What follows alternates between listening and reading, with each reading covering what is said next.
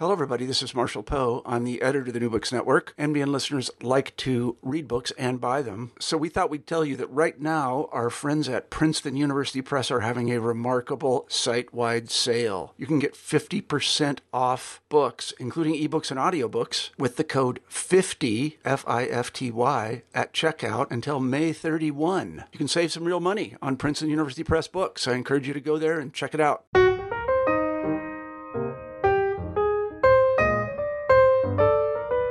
Hello, everyone, and welcome back to New Books and Biography, a podcast channel on the New Books Network. I'm Mark Clobus, your host for the channel. Today I'm speaking with Martha Ackman, author of the book These Fevered Days, ten Pivotal Moments in the Making of Emily Dickinson. Martha, welcome to the New Books Network. Thanks, Mark. Good to be with you. Well, it's good to have you on our podcast. I was wondering if you could start us off by telling our listeners something about yourself.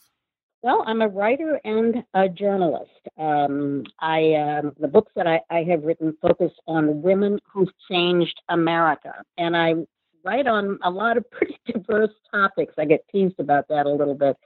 Um, I've written a book called uh, The Mercury thirteen, The True Story of uh, thirteen Americans and the Dream of Spaceflight. It's about women who secretly tested to be astronauts in the early days of the space program. And my next book was called Curveball, and it was about Toni Stone, the first woman to play professional baseball in the Negro Leagues. That was made into a, um, a, sh- a Broadway show that opened up last last summer in New York. Um, and uh, then I turned to Emily Dickinson. Um, so astronauts, baseball, Emily Dickinson. It seems uh, it seems like a pretty wide swath. But as I said, I'm I'm interested in I'm always interested in the story of what is America, and trying to get at it um, through various lenses. And um, uh, Dickinson, I, I should say, has been a lifelong interest of mine. For nearly twenty years, I taught uh, a seminar on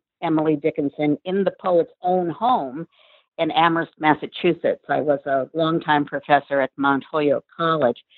So um, Dickinson, uh, it, at least in my mind, follows suit with those other books, in, in that I think she's a particularly unique way of looking at a period of American history, um, and what uh, what what an American poet is all about, particularly a woman poet. So, um, so that that's what I do. And uh, in, in between the books, I, I try to keep my hand in journalism and write um, uh, op-eds and columns and, and features, usually on the subject of American women.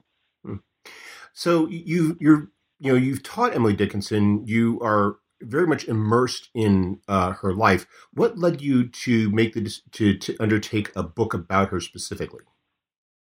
Well, it took a very long time to, to, to, to, to think of the conceit. Um, I I'm a narrative nonfiction writer. Um, that means I use the techniques of storytelling, uh, character setting, narrative tension to tell a true story.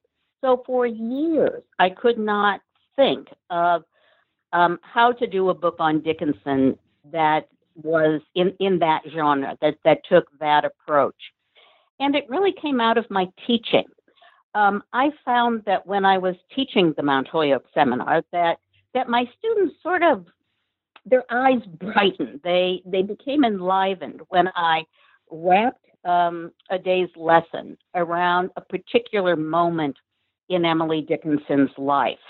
Uh, to give you an example, um, when we talked about Dickinson's many, many poems about God and religious faith, um, we centered that on a time when Dickinson was a teenager, when she was seventeen years old and and a student at Mount Holyoke Female Seminary, as it was then called. That was the antecedent to what became the college. Um, when she went head-to-head with the founder of the seminary, Mary Lyon, over a question of faith. Um, now, I, I should insert a bit of a caveat and say that uh, looking at Dickinson's poetry through her life is not to say that she was writing autobiography in her poems. She was adamant about that. Once in a letter, she wrote, "When I state myself as the representative of the verse, it is not me, but a supposed person." So she was always arguing for the primacy of the imagination, you know, and, and saying that um, even though she may have had an experience with uh, um, unsettled faith, um, that, that that is not to say what that that's what she's writing about in a particular poem. But nevertheless, I, I found that, that that my students in in looking at both the life and the work um, had a richer, deeper sense of Emily Dickinson. So I began to think, could I do this? Could I take um, could I take pivotal moments in the poet's life when she was different, say at ten o'clock at night than she was at ten o'clock in the morning? And and could I crack those open in in rich narrative detail uh, to make the point about why that particular day was so fundamental, was a turning point uh, in Dickinson's life, and also immerse readers in in the life she led, to put flesh and blood um, on the poet. So so I chose ten. It was a round number. Um, There were some days that were absolutely uh, self-evident, where something very important happened. There were other days that, that were more subtle. For example, the first chapter in the book is when I hear Dickinson's voice for the first time in a letter that, that she's writing to a friend. So I had, um, before I really began to, to write the book, I had kind of fun talking with uh, fellow Dickinson scholars, friends of mine, and asking them, which would be your ten days? Tell me, or, or tell, tell me which would be, absolutely have to be in there. So it was a kind of a parlor game that I that I played for a number of years, and came up with the ten that made the most sense for me. They are chronological, but they're not consecutive. So the first day is when she is a fourteen-year-old, and I hear that voice, and she's strutting her stuff and sort of cocky and knows that she's good with language. And the last day is the day she dies. So so I, I hope they give uh, readers the sense of her evolution as a poet, um, and also the the sweep of her life.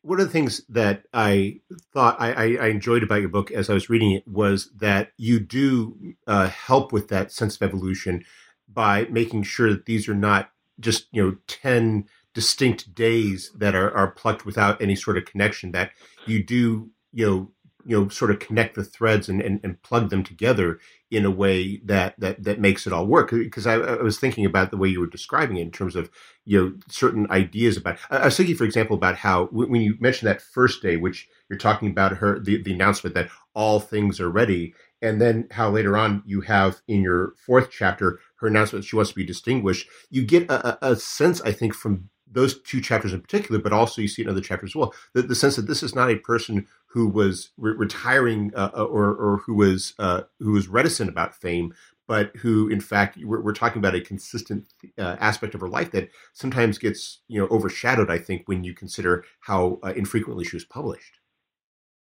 That that's right. I'm, I'm I'm glad to hear you say that you felt there was a thread throughout. I, I tried to. Um, uh, you know, always ask myself, now, where was I, you know, in the, in the previous, in the previous chapter, and, and, and move things through that, that I, that I thought were, um, authentic and, and fundamental themes. And, um, probably the aspect of Dickinson's character, personality, that surprised me the most, um, was her ambition.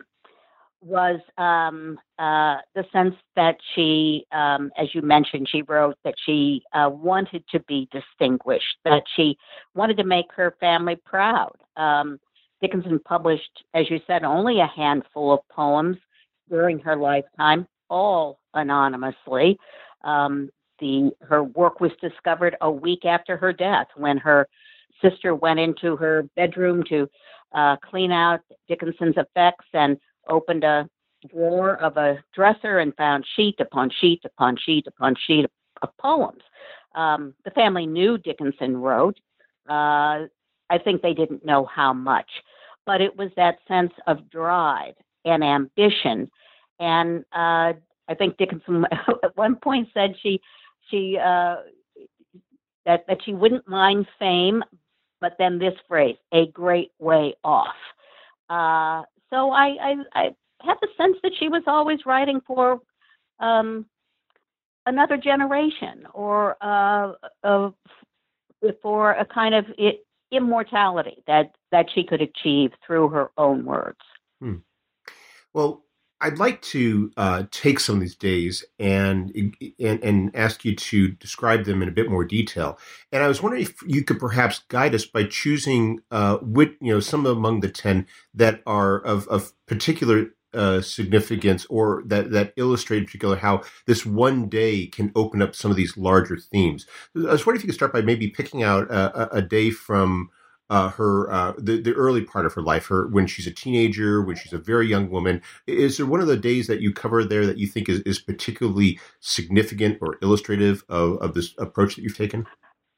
Well, well, maybe the first chapter because it is um, because it's subtle in in a way. Uh, um, I I knew in the first chapter um, one of the things that a writer has to do is you have to introduce the cast of characters. Um, I couldn't just jump into a time when Dickinson was thirty, for example, and maybe there was a more definitive action when she's publishing her first poem or something like that. But I wanted to see her as a teenager because um, uh, I, I think the, the seeds were there. So I thought long and hard about a day to, to select. Dickinson wrote, um, what, or what, what we have recovered, uh, three volumes of letters, many, many, many letters.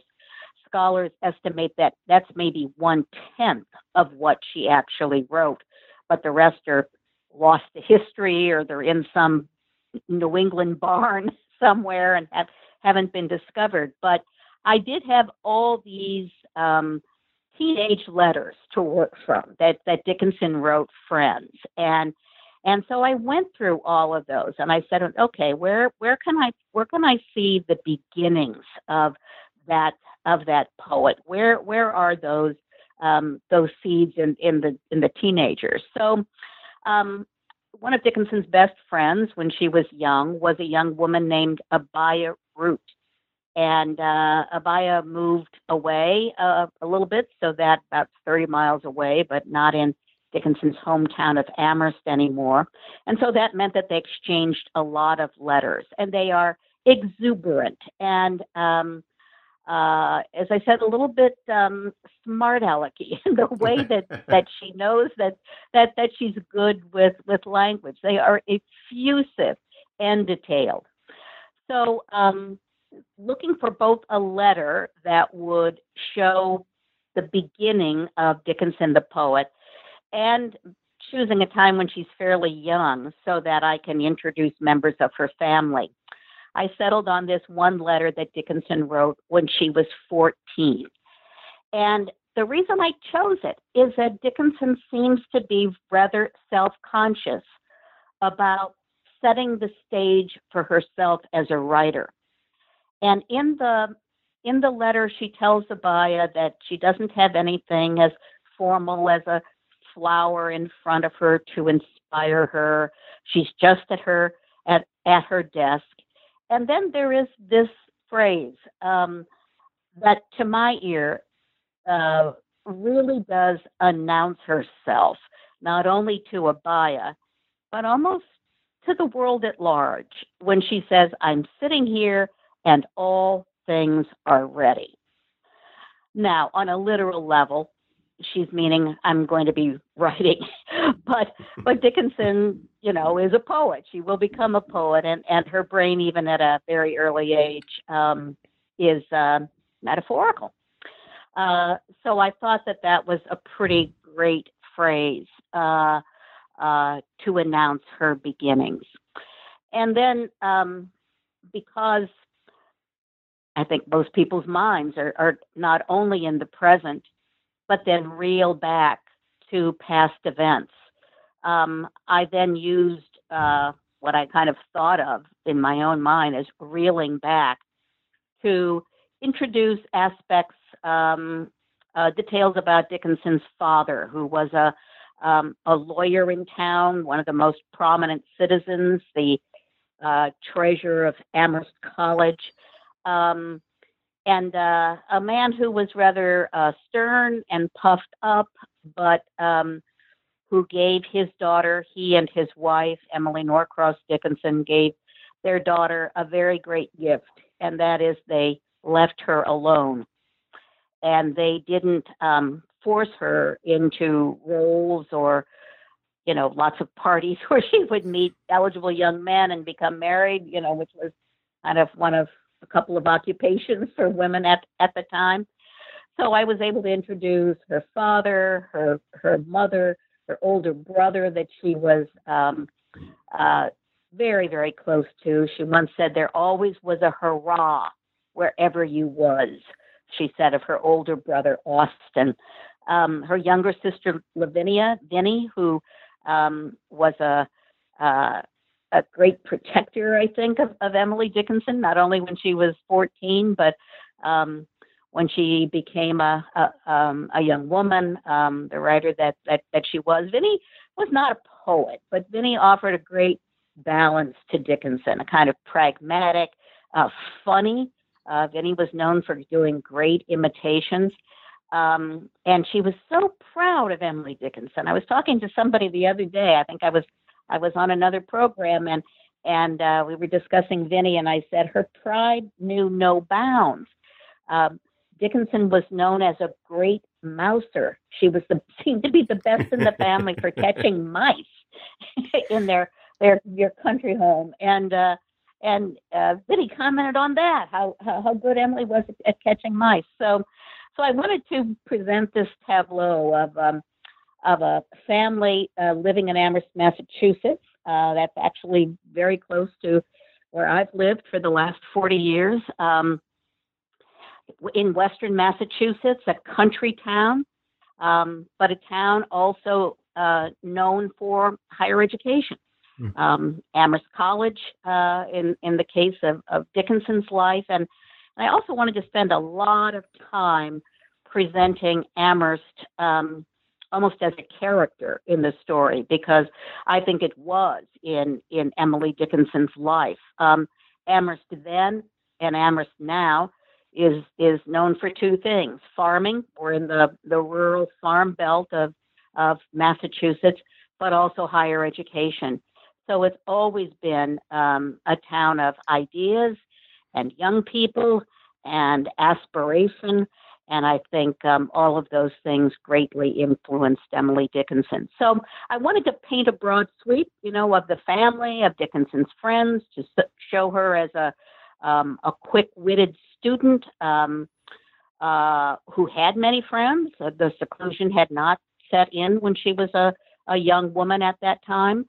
And then in, introduce... Um, Uh, some themes as well, that theme of ambition, um, and also the theme of knowing her own mind. I think even at fourteen, Dickinson knew she was good with words. I think she knew what she wanted to do in life, although uh, she wasn't putting words to that exactly. You know, she she certainly knew she wasn't going to be a, a teacher. Um Uh, a missionary was a, another um, occupation for for young women at that time. She knew that wasn't going to be the course of her life, but she was beginning to figure it out. Um, and I think beginning to figure out how she could make a life um, with uh, the ability and the fascination she had with language. She, she had certain advantages in that regard, as you mentioned in the book, where she, her uh, father is is prosperous as a lawyer. He goes into politics, uh, which at the time required a degree of prosperity for a lot of people to do. And, and so she had certain advantages in that respect that a, a woman, say, who was a, a mill worker or a, a farmhand further west simply couldn't imagine. Without a doubt. Dickinson had both class privilege and she had uh, the privilege of being a white woman. Um, I uh, I often think of Emily Dickinson compared to, for example, the Brontes, living about at the same time, daughter of a poor uh, minister, daughters of a poor minister in Yorkshire, and they die off pretty young, you know, at twenty-eight, twenty-nine, um, of, of tuberculosis. But Dickinson did have, uh, the family did have money. They were considered um, kind of upper middle class, uh And Dickinson did not have to work for a living. Uh, so having a room of one's own, uh, which which she did um, all of her life, I think was a great advantage um, over over women who had to go out and, and earn a living. Uh, uh, Dickinson is writing in the middle of the of the Civil War. That's the time of her peak literary productivity. Um, obviously, her life was not the same as a African-American woman or an Irish immigrant. Um, uh, her uh, the family had a uh, had help. They had a, a series of domestic help, um, one of whom, probably the most uh, important and closest to Dickinson, was an Irish immigrant named Margaret Maher, um, who uh, who was with the family for for years and who um, knew that, that Dickinson was writing. There's some evidence that some of her her poems were found in Maggie's trunk, as as it were. So so yes, your your point is a very good one. Um, That that is not to say, of course, that Dickinson wouldn't have been the poet she was if she hadn't had those class advantages, but um, but they they certainly helped. You mentioned uh, how her peak uh, her period of uh, peak uh, writing was during the Civil War, and I was thinking it, it brought to mind uh, what I one of the things I noticed when I read your book, which is that you choose four moments that are uh, in this five year period, uh, starting with. Uh, her announcement mm. that she wants to be distinguished, which comes in eighteen fifty-nine, to uh, her medical crisis in, in eighteen sixty-four. Uh, what was it that, that was it the fact that, that she was writing so much that led you to uh, identify those four periods during such a, a, a concentrated point in her life? Or was it really a, a, a, a turning point in, in her life more generally, where a lot of things were changing at that point? She was, she was, uh, that was around the time she's turning thirty.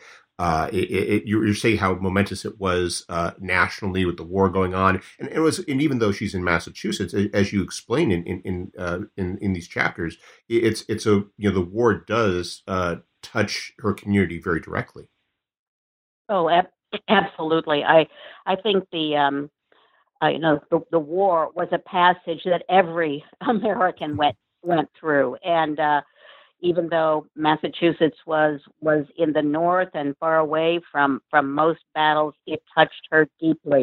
I don't think it's any surprise that um, that Emily Dickinson's peak literary productivity came at the same time, because moments of high tension, of high drama, um, I think fueled her rather than um, caused her to be uh, Uh, frozen, for example, or or distracted. I think quite the opposite. So the fact that four of those chapters came within that short period of time, I'm, I'm glad you pointed that out, um, was was not just a happenstance. I mean, really important things were were going on then for her. Um, you mentioned the uh, the letter where Dickinson declares, "I wanted to be distinguished." This comes in a in a letter to.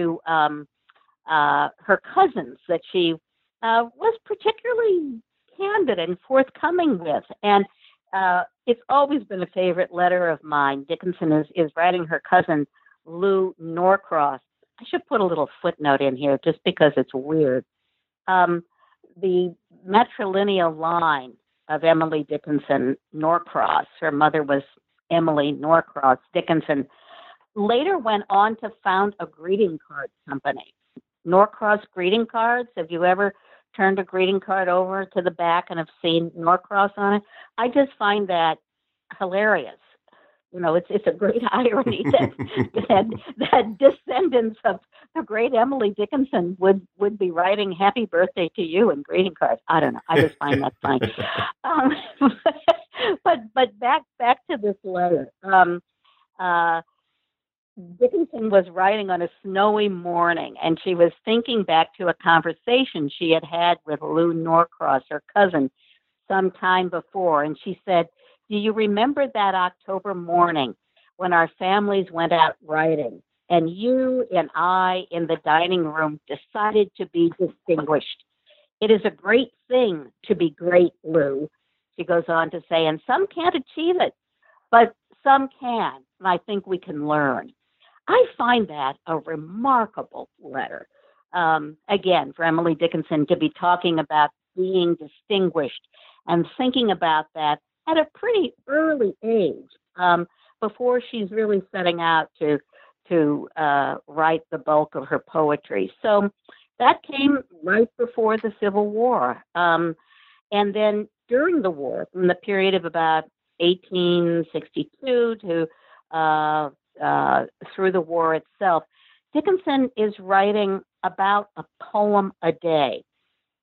Now, let me stop here a little bit and just clarify, because Emily Dickinson rarely titled her poems. I think there are maybe ten that she actually put a title to. And she rarely dated them. Um, many of her poems, Dickinson wrote nearly two thousand. Many of them she wrote on pieces of stationery that she then folded and bound together in little booklets that um, editors later called fascicles. Um, over a thousand of Dickinson's poems were in these fascicles, and they, too, are not dated. So it's very difficult for scholars to determine exactly when Dickinson wrote what, or when she was revising something, because she she um, she revised her poems time and time and time again. Sometimes twenty years later, she would return to a poem. So dating Dickinson's poems is done through handwriting analysis and analysis of paper and, and other things. It's really a, a great detective work to compare her poems and her handwriting to, for example, a letter that she wrote that she did date. So it's a tricky business, you know, to talk about when Dickinson wrote what. But it is the general consensus of the scholarly community that that Emily Dickinson's peak literary productivity came at the same time as the war. Um, you mentioned that I, I wrote four chapters that, that all uh, happened within a pretty short period of time. And one of the most, uh, one of those chapters uh, that I think had direct relation to the Civil War is a day when Emily Dickinson wrote what I think is the most important letter in American literary history. Um, a young man from Amherst had been killed in the Battle of New Bern in North Carolina. And he wasn't, he wasn't um, any old young man. He was the son of the Amherst College president. Um, in Amherst at that time, he was the fair-haired boy. He was the almost the heir apparent, being the, the son of the Amherst College president, and well-liked and beloved in his own right. He was, I think, I'm remembering correctly, only twenty-one. He had, had, he had left his college classes, as many Amherst students did, and joined a regiment led by his former chemistry professor, um, a Colonel William Clark. And he was killed in that battle.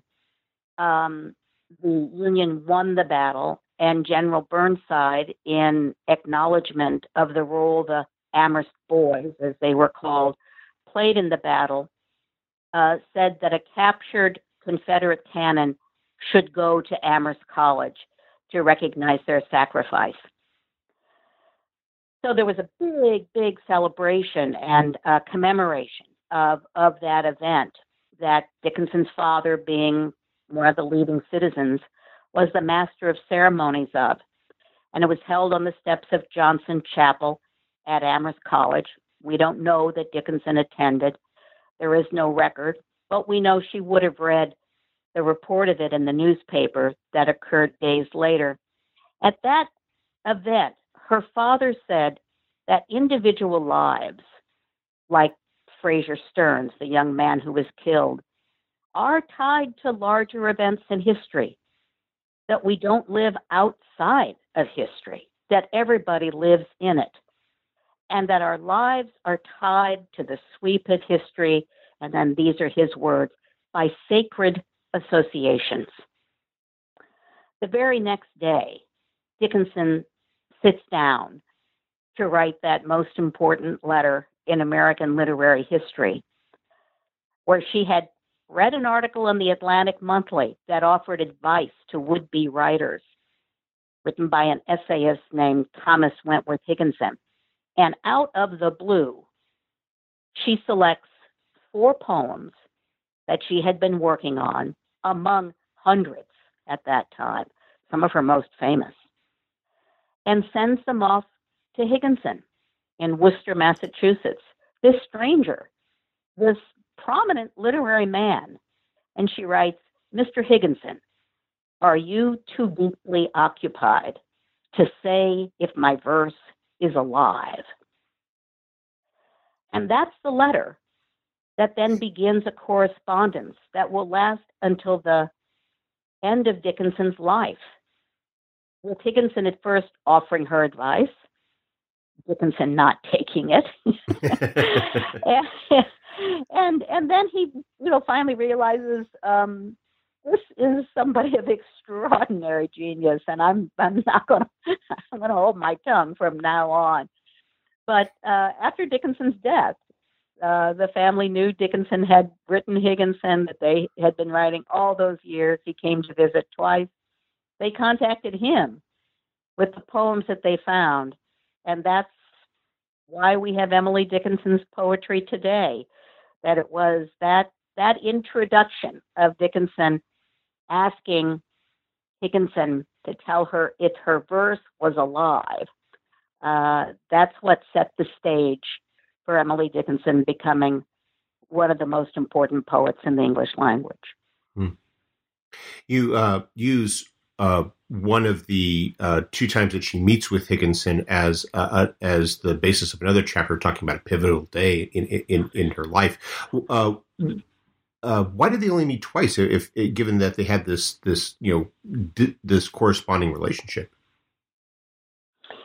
Um, well, uh, why? I think Higginson, um, Higginson lived uh, uh, first in Worcester, and then he, he himself became an officer in the Civil War, and he was um, uh, down south. Uh, he then came back and lived in Newport, Rhode Island, and, and uh, for a while in Cambridge and Boston, and uh, it, it just wasn't an opportunity for them to meet. They talked a long time Um, about wanting to meet each other, but it was eight years uh, from the time that that remarkable letter was sent until they finally met, and uh, and you can imagine Dickinson is is pretty deeply into her seclusion uh, by then.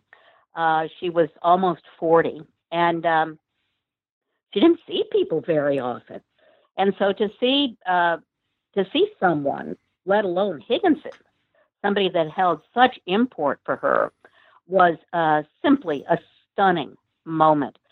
And thank goodness, uh, Thomas Wentworth Higginson was a good reporter, and he took um, he he took mental notes so that he could write his wife that, that evening about what it was like to meet, as he called it, his poet. And so I I had wonderful resources to use for that day. Uh, first and foremost, Higginson's detailed letter about what meeting Emily Dickinson for the first time was like, including um, the very moment that they met, when he first heard her coming down the steps, he said, with a soft, childlike step. And then she entered, rather dramatically, with um, two daylilies in her hand and said, "These, sir, are my introduction." And then she sort of stammered, as he recalled, and said, "I rarely see people. I hardly know what to say." And then off she went, nonstop talking. Um, he could he could barely get a question in. I mean, what, what he wanted to ask most of all, he later said, is, how do you how do you get through your days? You don't have a job outside the home. You don't see people very often. Don't you want to travel or go to the seaside or see people? And Dickinson just leveled him.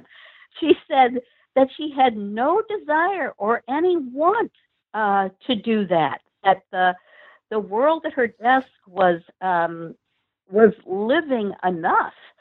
And uh, then she said, I feel I have not expressed myself strongly enough. And she weren't at it again.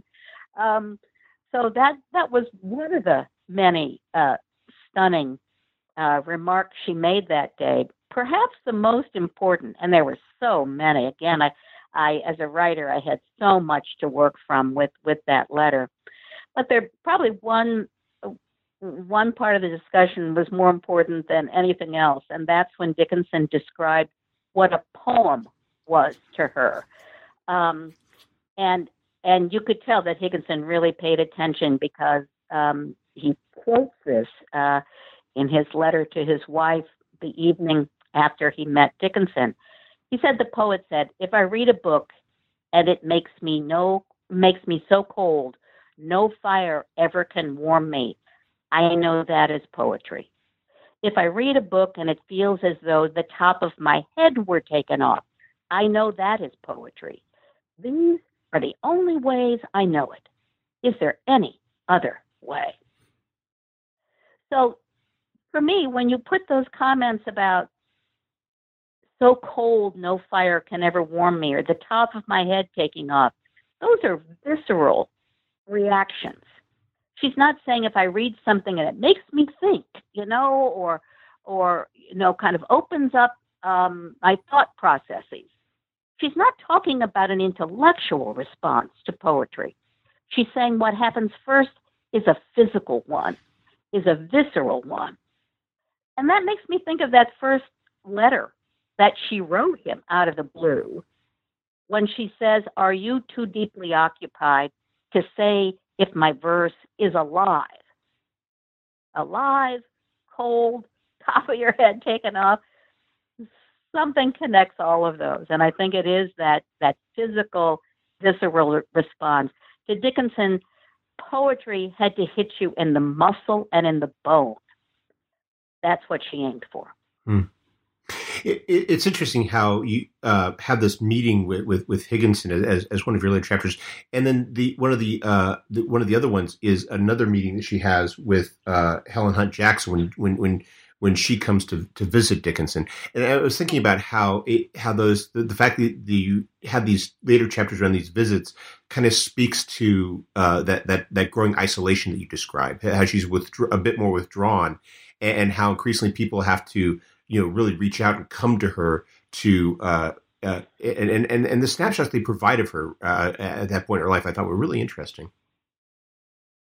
Yes, Helen Hunt Jackson, um, I, I feel, is a very important person in Dickinson's life. Most people um, don't know who Helen Hunt Jackson is anymore. She was a very prominent um, writer in, in the nineteenth century, not only poetry, but um travel articles, and then uh, quite famously uh, in the latter part of her life, um, novels about Native Americans that that really turned a spotlight to this country's um, ab- abominable treatment uh, of American Indians. Uh, probably the most famous book she wrote was called Ramona, um, which shed a light on that that mistreatment. But before she was a poet and before she was an essayist and before she was a novelist, Helen Hunt Jackson was Emily Dickinson's neighbor. Um, they they grew up as girls and uh, used to play um, under the uh, the lilac bushes around each other's house. Um, Helen Hunt Jackson's father was a um, a professor at Amherst College, and and her mother was uh, oh the mother that every every kid loved in town. She welcomed children to the house. A very gregarious, um, learned, uh, fun uh, family, and um, but Helen was a handful. Um, her her parents even admitted that she kind of got herself into trouble a lot of times. Um, and uh, uh, one one time, um, uh, somebody was was kind of chastising her and scolding her when she was a, a little girl, and, and saying she needed to behave better. And she said, well, she couldn't promise to behave but better, but she would try. and I, I think I think I like Helen Jackson from, from the get-go. But um, they became very acquainted later in their life. Helen married, moved to Washington, D C, uh, New York for a while, and and ended up in the same Newport boarding house with Thomas Wentworth Higginson. that Dickinson was beginning to write to. So so their their lives through Higginson came together again. And and in the chapter you mentioned that, that happens later in the book, um, they they have visited on occasion, they've continu- continued to write. Dickinson has shared some of uh, Dickinson's poetry with Helen. Emily shares some of it with Helen herself. And Dickinson thinks that, uh, I, I'm sorry, that Helen Hunt Jackson thinks that Emily Dickinson's poetry is extraordinary and should see the light of day. So she comes for a visit um, when Dickinson is uh, uh, still writing, but past those fervent uh, Civil War years, and um, takes Emily Dickinson on. Uh, you know, I think Helen Hunt Jackson was the was the a singular person in um, in in not uh, uh, sort of um, bowing to Dickens' reticence of saying. Um, in fact, she says it in the letter. She said, "It is wrong to your day and time that you do not publish." So she came to town to have that stern talk with, with Emily Dickinson. And uh, I I, uh, I loved writing that chapter because I love Helen Hunt Jackson so much. And um, I uh, again, there were lots of materials that I used to, to paint the scene, including Helen arriving in town and spending the evening at the uh, what we call around here the, the Summit House. It was a hotel at the top of Mount Holyoke. Uh, Western Massachusetts is ringed with mountains, and um, Mount Holyoke being one of them. And so she went to stay in, in this hotel uh, the night before this important meeting with Emily Dickinson.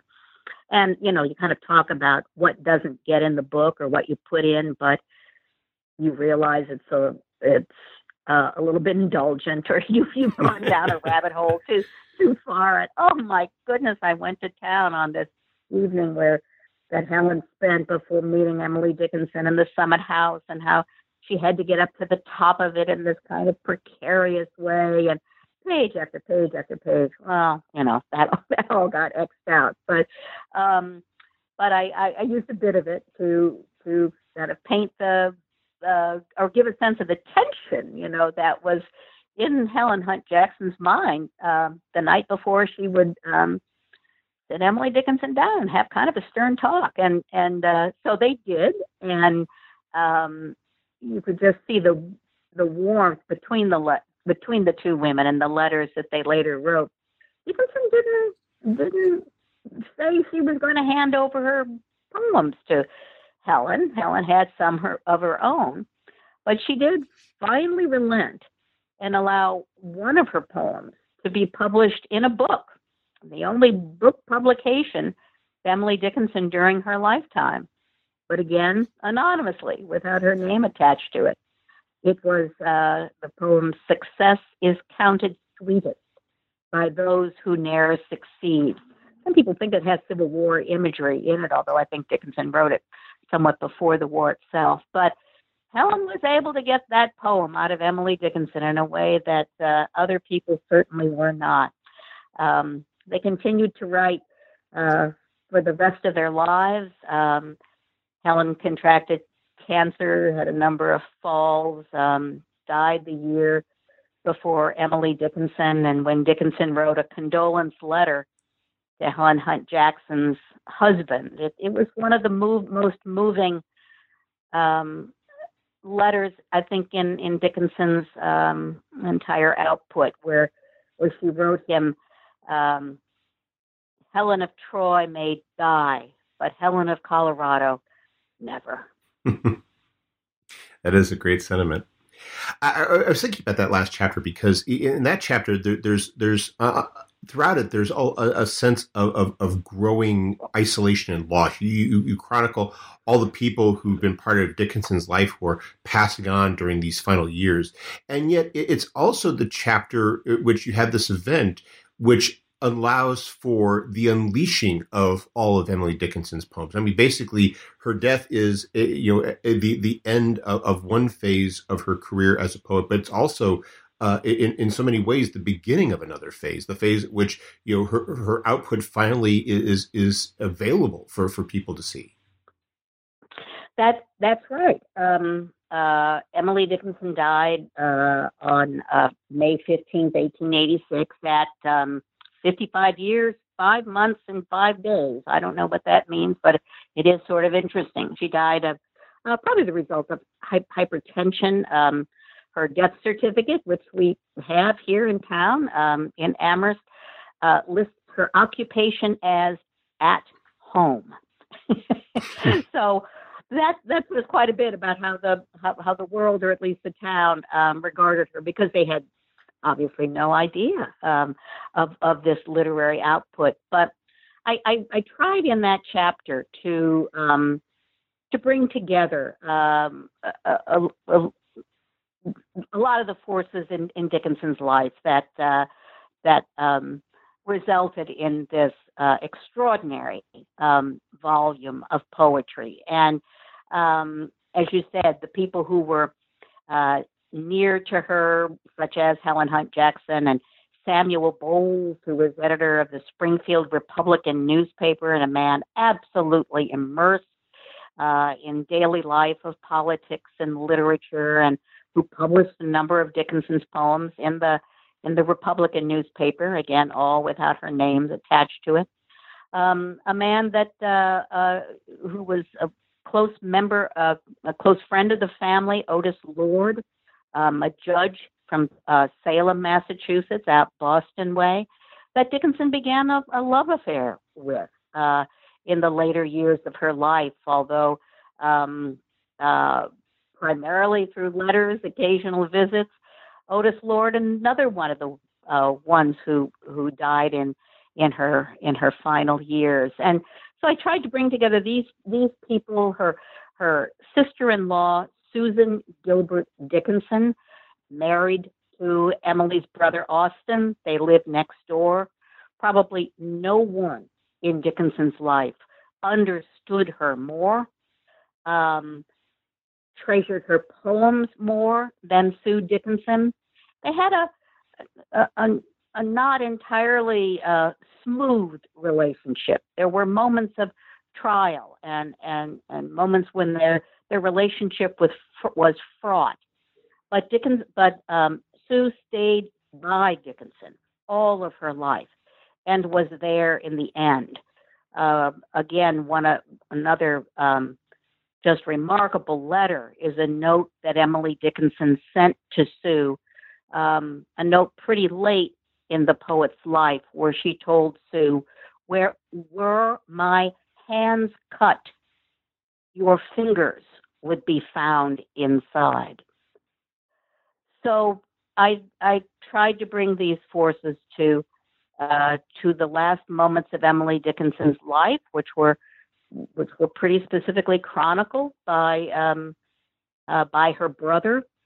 Uh, she she died um, the in the evening, about six o'clock on May fifteenth, as the choir was rehearsing across the street. I tried to find out what song they were rehearsing, but I never could find out what, what that was. But um, but but using uh, I tried to use so many details to evoke a sense of of the.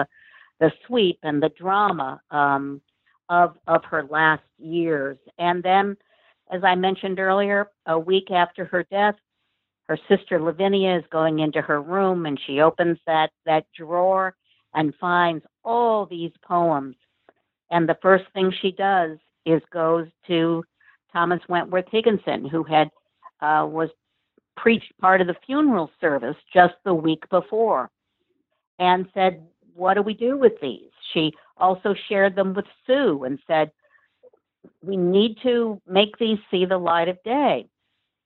Emily Dickinson, before she died, told her sister Vinnie, "Burn my letters," which was not an uncommon thing to do at that time. And Vinnie did.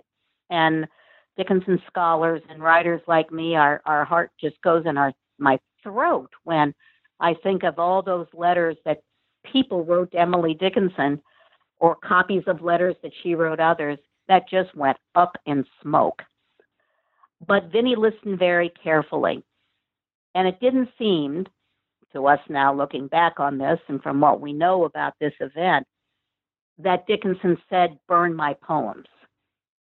So they, she didn't light a match to those, and and went to Higginson, went to Sue, and uh, Sue sat on them for, for a long time. And Vinnie got um, antsy, and and didn't think that that enough was being done with them. I think Sue was was very thoughtfully trying to consider what was the best thing to do, but Vinnie got antsy, and so um, she contacted Higginson. And then Higginson began working with a co-editor named Mabel Loomis Todd. And Mabel Loomis Todd was the wife of the astronomy professor at Amherst College, lived across the meadow from Emily Dickinson, and was also having a very long-term affair with Austin Dickinson, Dickinson's brother. So, boy, that cracked things in two. And Sue Dickinson, of course, wanted nothing to do with Mabel Loomis Todd. She and Austin never divorced, but it did result years later in Emily Dickinson's manuscripts being split between two places.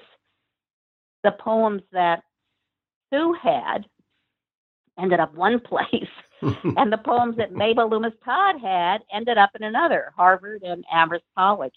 Um, so the the publication of, of Dickinson's poems, the first volume came out four years after her death, came out in eighteen ninety by Higginson and Mabel Loomis Todd, um, was the beginning of, of this uh, this fracture of the family. Um, I shouldn't say the beginning; it already uh, was was um, uh, a very very difficult time for all involved because of the affair.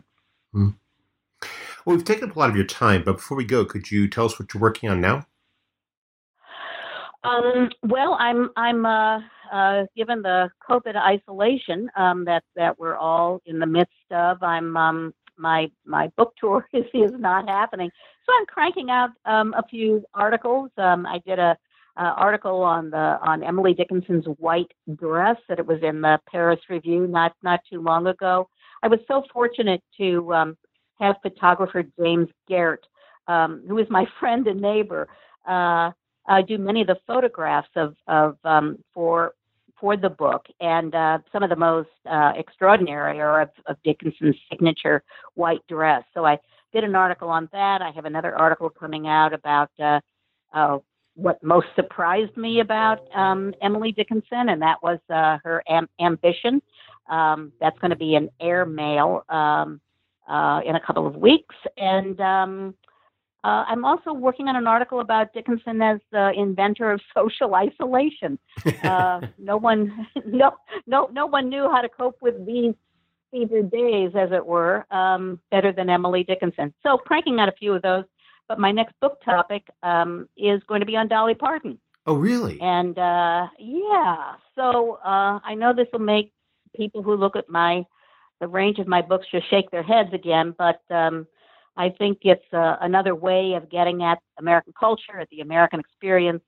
Um, I want to look at class, I want to look at regionalism, and I love country music. So um, I'm hoping uh, that once I can get on the road again and and uh, do some research, that that'll be um, that'll be next in the queue.